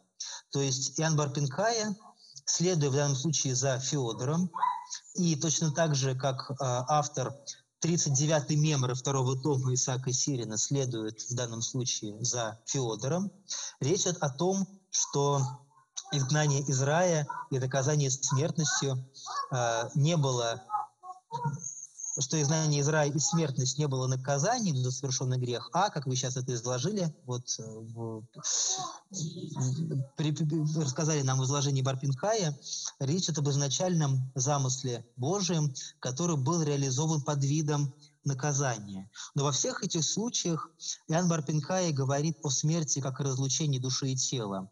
И он, в частности, приводит пример смерть Авеля – Насколько в данном случае речь идет о физическом уничтожении души? Я думаю, что для традиции Церкви Востока душа, э, целостность души, ее неуничтожимость после разлучения с телом не подвергается, э, не подвергается сомнению вот, по крайней мере, для той линии, которую представляет собой э, Йохан на более поздние мистики, а также католикос Тимотеус, как мы видим это из его э, письма второго о душе. То есть э, расходились мнения относительно того, э, как душа проявляет себя после разлучения от тела, можно ли говорить о о полноценном субъекте после разлучения Э, после разлучения с телом. Однако э, ее существование как таковое не подвергается сомнению. Э, ну, то есть это не та же картина, которую мы видим в Танахе, в Ветхом Завете, когда, строго говоря, не описывается ясной перспективы для Э, состояние человека в Шиоле. И нет очевидных доказательств того, что Шиол не противопоставлен, собственно, пребыванию человека в земле. Ну, то есть, когда я говорю о неуничтожимости по природе, я вот эту мысль хотел выразить, что мы видим, что Иосиф Хазай отклоняется от мысли Феодора, и предлагает примиряющую точку зрения, опять же, говорят о том, что Адам изначально не был сотворен не э, смертным, не бессмертным, имея в виду, как это делает Ефрем Серин, разлуч... разлучение души и тела. Э, то есть по этому поводу взгляды были разные, взгляды о, о, о посмертном существовании души были разные, но целостность души не подвергали сомнению, по крайней мере, богословы Церкви Востока, современные нашим мистикам. Э, но э, если брать текстов Немарана, в котором говорится о том, что существа были сотворены смертными и бессмертными, э, что, что все словесные существа бессмертны по своей природе, такую лаконичную фразу действительно можно было истолковать различным способом, в том числе и тем способом, который противоречит учению Федора Муксуистийского. И мы не знаем действительно, за что изгнали Афнимарана, точнее мы знаем, что по обвинению в мессалианстве, и мы видим, что Мессалианом вменялось в, вину, в вину э, отказ от таинств и отказ от телесного подвига. Э, мы как раз накануне обсуждали с Александром Преображенским и с Александром Сиротининым постановление собора 576 года, собранный при католикосе э, Хискиэле. Первый канон этого собора был, был посвящен э, учению Мессалиан, которым вменяется то, то же самое, что вменялось им и веком, двумя веками позже на соборе э, против наших мистиков. Э, им вменялось э, отказ от таинств, говорилось о том, что своими поступками отказываясь от церковных таинств, от труда, они фактически отказываются от того, что будет награда праведникам за их праведность и наказание грешникам э, за их грехи. Вменялось им вину то, что они совмущ... сов... э, вводят в свое заблуждение многих людей, особенно женщин. Вот, и последняя в особенности, как это считалось, противоречащим их монашескому достоинству. Э, мы, мы не видим там расхождения с учением Федора. Да, прошу прощения. Дети опять противоборствуют, как эти самые стихии у Афнемарана. Вот, темперамента, у толкователя. Э, так вот, э, Афни, э, Афнимаран был изгнан не намногим позже этого собора, спустя э, полвека или чуть позже. Вот. И, видимо, под мессалианство могло попасть всякое, всякого рода э, мистическое учение, которое могло вызвать подозрения. Э, насколько здесь э, выдвигалось на первый план противоречие учению Федора Мусуистийского, трудно судить. Но стоит отметить, что учение Федора Мусуистийского не допускало э, обожения при жизни в том смысле, о каком учили сирийские мистики, не, не допускало э, постижения э, божественной природы, э, не, не допускало единения тварного и нетварного. А о границах этого единения можно было спорить, но если уже мистики заявили об этом единении, то можно было в данном случае упрекнуть в противоречии Федору Мусуистийскому, учению Федора Мусуистийского.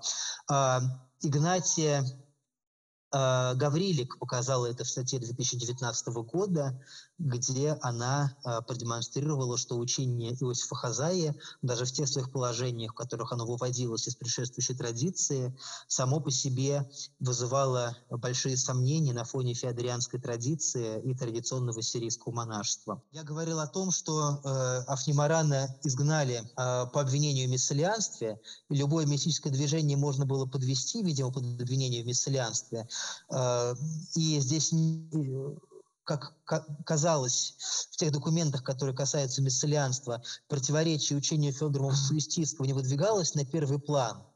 Но сам тезис сирийских мистиков о возможности обожения, о возможности приобщения божественному естеству, а вот а, учение, устранявшее как бы дистанцию между тварным и нетварным, могло вызвать серьезные э, сомнения и могло привести к той христологии и приводило, которая учению Федора Мусуистийского противоречила.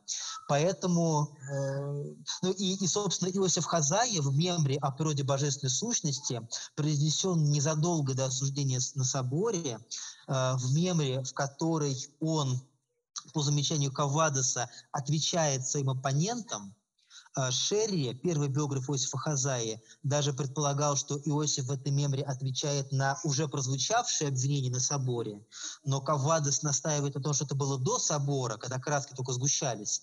В этой мемре Иосиф ссылается на блаженного толкователя, и даже в заглавии этой мемры говорится, мы ни в чем не противоречим блаженному толкователю, то есть Федору Мавсуистийскому. Эм, а Иосифа тоже обвинили в мессалианстве. Так что вполне возможно, что тезисов Немарана о том, что люди бессмертны по своей природе, тоже можно было подвести под противоречие учению Феодора и сделать из этого поводом к тому, чтобы донести до него. То есть мы мы не знаем подробностей, за что Афнимарана выгнали из этого монастыря. Кстати, Александр Преображенский нашел запись, в которой есть развалины этого монастыря. Мы ее опубликуем, ну или, может быть, в Фейсбуке опубликуем, или здесь в чате выложим ее. Вот, очень волнующее зрелище. Так вот, мы знаем, что из монастыря выгнали по обвинению в мецелианстве.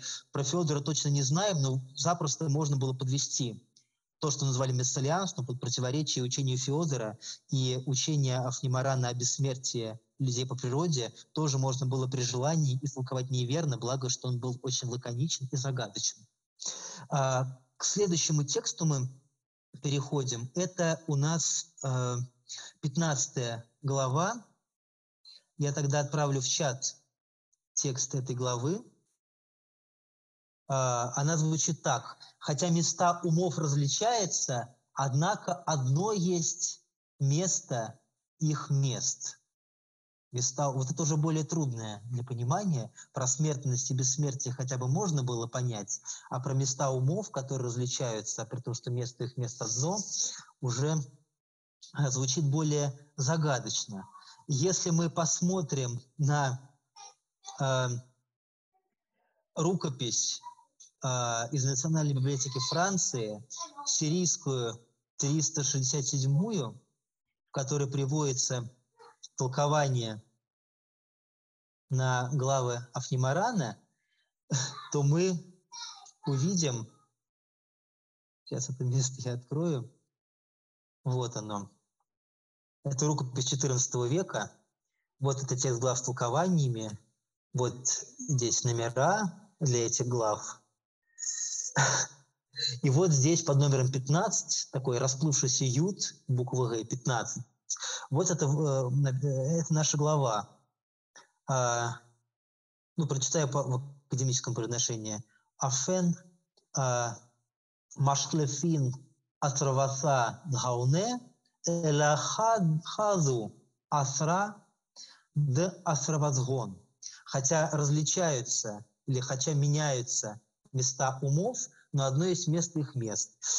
И дальше идет 16 глава, уже следующая. То есть она переписана, но не истолкована, хотя именно ее толкование нам было бы так кстати.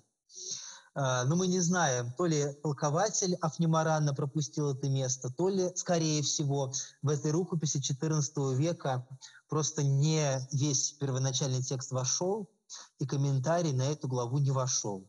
То есть она переведена, видимо, не просто так переведена, вот, но толкование, толкование на нее не сохранилось, к большому нашему сожалению.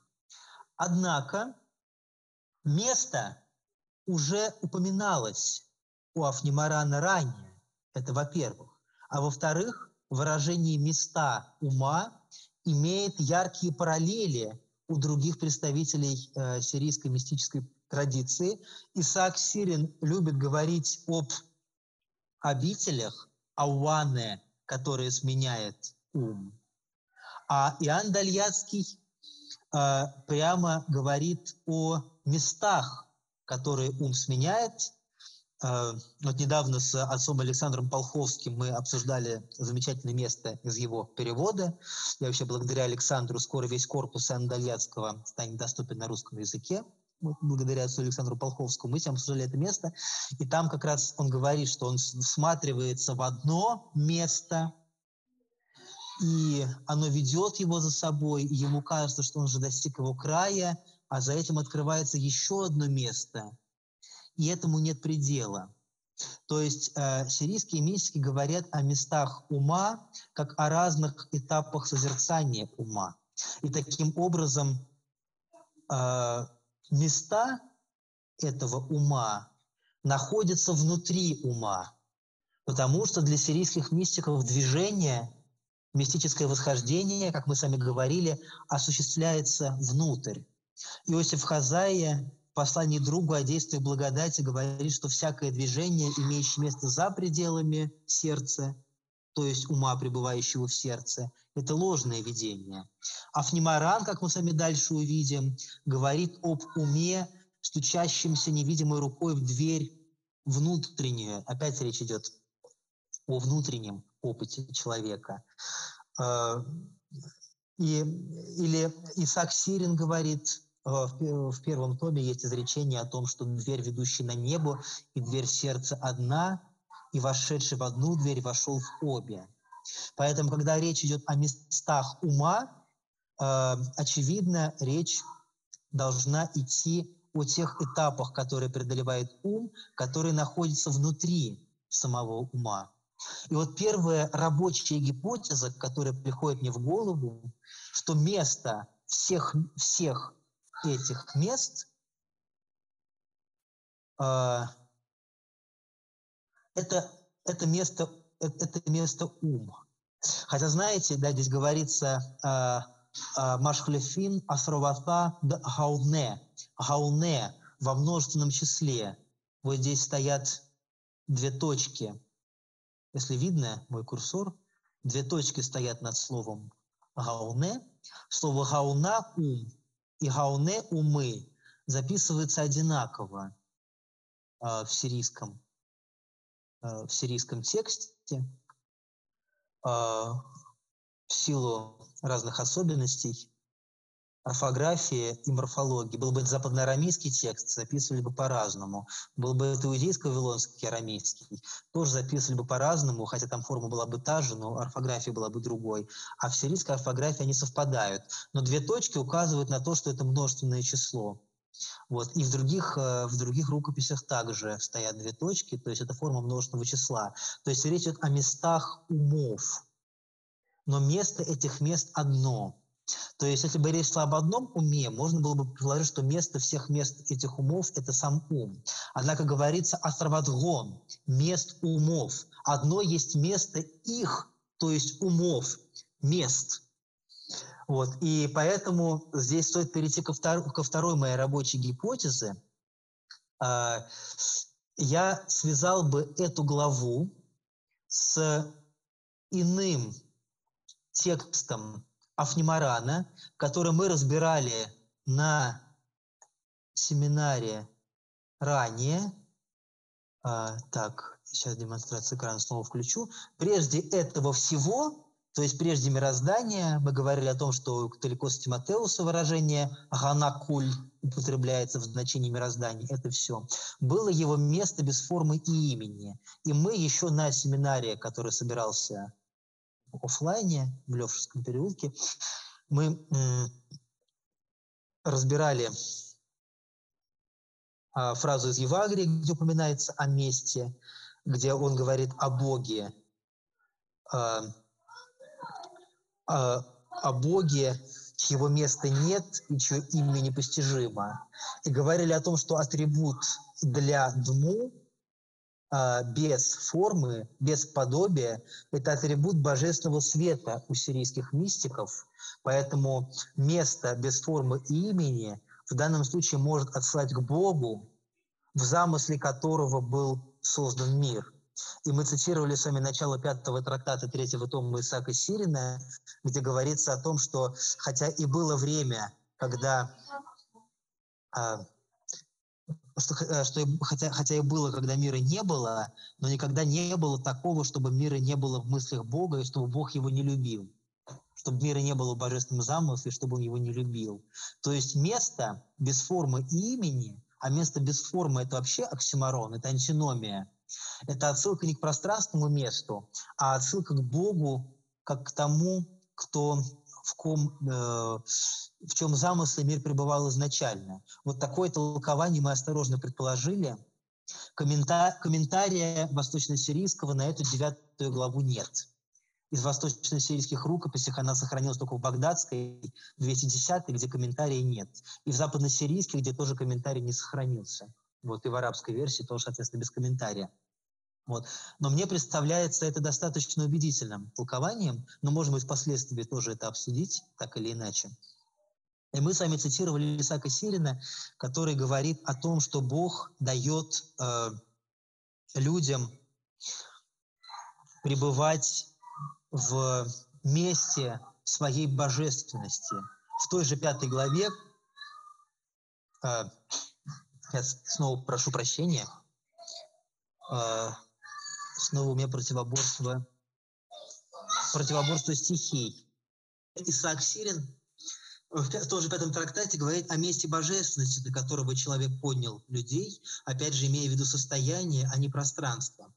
И вот когда говорится о местах, в которых пребывают умы, то есть о различных степенях умов и о различных формах их опыта, как мы можем предположить, вот опять же, ссылаясь на употребление слова «место» в более поздней мистической традиции, место всех мест этих умов – это, опять же, Бог, потому что божественный свет э, является высшей степенью всех созерцаний, в котором все созерцания как бы схлопываются, все созерцания упраздняются, в созерцании божественного света. Им поглощается все остальное. Так что, говоря о будущем веке, Исаак Сирин говорит о том, что а, созерцание телесных будет упразднено. Или Иосиф Хазая в главах о ведении говорит о том, что э, достигая высшей ступени, ступени совершенства, созерцания божественного света, в которой ум забывает сам, самой себя, он как молния оттуда не сходит, охватывает своим взором весь мир – то есть не сходит на степень созерцания телесных и видит все, все творение, а, после чего эта молния схлопывается, и он возвращается, насладившись логосами творения, возвращается в созерцание этого божественного света, возвращается в созерцание Святой Троицы. А, то есть место всех мест, место всех созерцаний, на которых бывает ум, это божественный свет – божественное действие, божественная слава, божественная энергия. Э, мистики употребляют все эти термины. Вот. Ну, под энергией я имею в виду в сирийском контексте слово э, маабдануфа, действие, э, которое представляет собой вершину всех созерцаний, в котором эти созерцания замыкаются. И, кстати, интересное свидетельство у еще более позднего мистика Маршамли, который, согласно уже житию, был учеником некоего Иосифа, о котором говорится очень подробно, но не называется там Раббаном, не называется там настоятелем, но при предположении Александра Преображенского может речь идти об Иосифе Хазайе. И если это житие писалось до собора католикоса Шобарнуна, который правил с 723 по 827 год, э, и он оправдал сирийских мистиков. Если до этого момента об Иосифе Хазае, возможно, писалось прикровенно. Точно так же, как Несторий Нухадерский, ну, э, Несторий Нухадерский, правда, видимо, уже во время Шубарнуна или после, цитировал Андальятского под именем Иоанна Златоуста, э, потому что все равно еще вот осадок от собора Тимотеуса был жив. Э, так вот, видимо, Иосиф Хазая мог быть учеником Маршамли, и Маршамли в своем послании, которое сейчас отец Александр Полховский переводит, он описывает, как он сам пережил это состояние, о котором Иосиф Хазая говорит в главах о ведении. Он говорит о том, как он пребывал в пост святых апостолов безмолвии 7 недель, причем он жаловался, что ему было трудно войти в безмолвие, потому что все время люди к нему приходили, и именно в пост он смог пребывать в этом безмолвии. И он э, ну, зачитаю я этот текст, чтобы не переврать его по памяти, говорит о том, что э, мой ум, да, значит, э, я пребывал в уединении всей пустыни, и не было ни устрашающего глаза, ни князя, то есть мира сего, наводящего ужас. То есть э, речь идет о том, что первая степень преодолена, противоборство исчезло. Мой ум сделался ясным и распростертым. Это уже речь идет о второй степени, о степени ясности. Мое сердце отверзлось, подтверждение сердца Иосиф Хазай говорит в, в трактате духовной молитве, и расширилось, и произошло со мной то, что небо и земля как будто были заключены внутри меня. Небо и земля сделали для меня предметом любви, и мой ум неограниченно распростерся в своем простирании вместе с блистанием сущностного солнца. Но когда говорится о солнце у Иосифа Хазая, речь идет о Христе, не только у него. «Я увидел всех людей в их единении со славой Божией, и всем блаженством, и ум плавал туда и сюда, покуда я не остановился, лишенный восприятия. То есть э, описание точно соответствует тому, что Иосиф Хазай говорит на второй ступени, когда в состоянии ясности человек видит всех людей по образу Божию. Время от времени он преображался, вступая в простирание света и видение изреченной славы, я видел человека нашего Господа во внутренних дверях моего сердца. То есть уже третья ступень, ступень совершенства, когда он видит, когда он видит божественный, э, божественный, э, когда он э, видит сам божественный свет, когда он видит свет Иисуса Христа. Но вот дальше звучит то, от чего многие, и особенно Александр Сиротин, даже быть в шоке. Я видел человека нашего Господа во внутренних дверях моего сердца в двойственности его соединенных лиц, его божества и его человечества. То есть говорится не о кномах божественности и человечества, а о лицах, парцопау, эм, Э, его, то есть человека нашего Господа. То есть э, очень архаичная христологическая терминология в духе э, терминологии Нестория и не в духе Бавая Великого и Исаака Сирина и Иосифа Хазаи. Вот.